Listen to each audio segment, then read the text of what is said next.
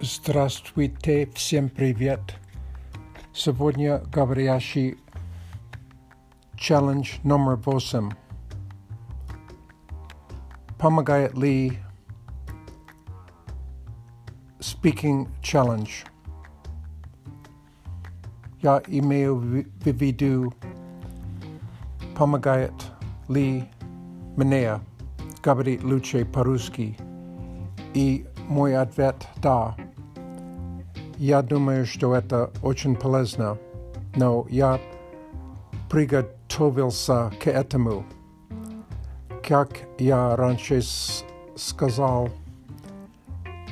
раньше каждый подкаст я заранее написал. Потом, когда я сделал подкаст, я просто читал то, что я раньше написал.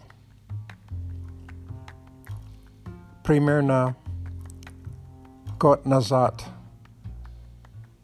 я нашел YouTube канал American Speaking Russian Автор Крэг.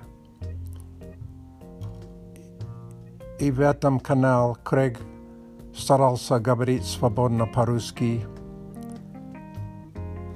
но в это время я не хотел и, может быть, я не мог это сделать. Но сейчас я чувствую себя готов это сделать. И я уже сделал, как ты знаешь, семь подкаст и Каждый раз я, я думаю, что это помогает мне лучше говорить.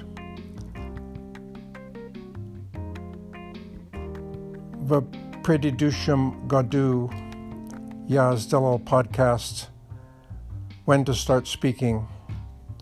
Когда начинаешь говорить и, или пытаться говорить на иностранном языке, который ты изучаешь. Я, я думаю, что это важно не заставлять себя говорить слишком рано. Но, может быть, это спорный вопрос между полиглотами. Например, я изучаю японский язык, но я не хочу говорить на нем. Я не могу говорить на нем свободно. Спасибо за внимание. До свидания.